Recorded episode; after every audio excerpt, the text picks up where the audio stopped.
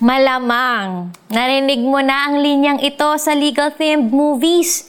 Do you solemnly swear to tell the truth, the whole truth, and nothing but the truth? And you will keep secret of all the proceedings of the grand jury conducted in your presence? So help you God. Sa court of law, sinasabi ito tuwing may isasalang sa witness stand.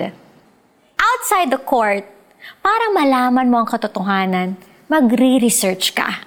Halimbawa, if you are in a relationship, kapag nagsususpetsa ka na na may unfaithfulness na nangyayari, ang una mong ginagawa ay maghahanap ka ng ebidensya.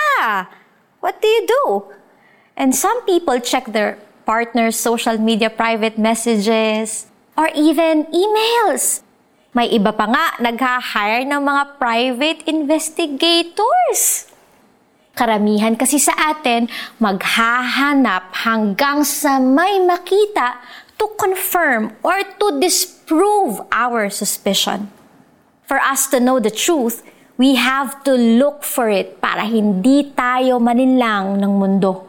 Sabi sa First John chapter five verse twenty, if we know that the Son of God has come and has given us understanding, so that we may know Him who is true, and we are in Him who is true, in His Son, Jesus Christ. He is the true God and eternal life. He Himself said in John chapter four, verse sixteen, I am the way, the truth, and the life.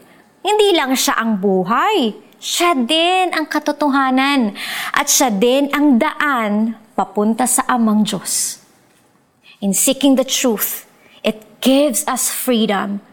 We are set free from the lies and deception of the enemy, free from the bondage of sin, and free from the crippling anxiety and depression. To seek truth is to seek Jesus. Makakalakad at makakapamuhay tayo ng may kalayaan kung alam o kilala na natin ang katotohanan. Let's pray. Panginoon, salamat po sa inyong anak at nalaman ko ang katotohanan sa inyong mga salita. Ilayo po ninyo ako sa deception ng aking sarili, ng ibang tao at ng kaaway. Thank you, Jesus, for being the truth who can destroy all lies of the world. In Jesus' name, amen and amen. Application time, day and night.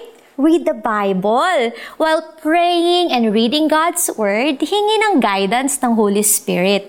Paniwalaan ang salita ng Diyos at huwag itong pagdudahan. Kung tinutupad ninyo ang aking aral, kayo nga'y tunay na mga alagad ko. Makikilala ninyo ang katotohanan at ang katotohanan ang magpapalaya sa inyo. First chapter eight, verse thirty-one to thirty-two.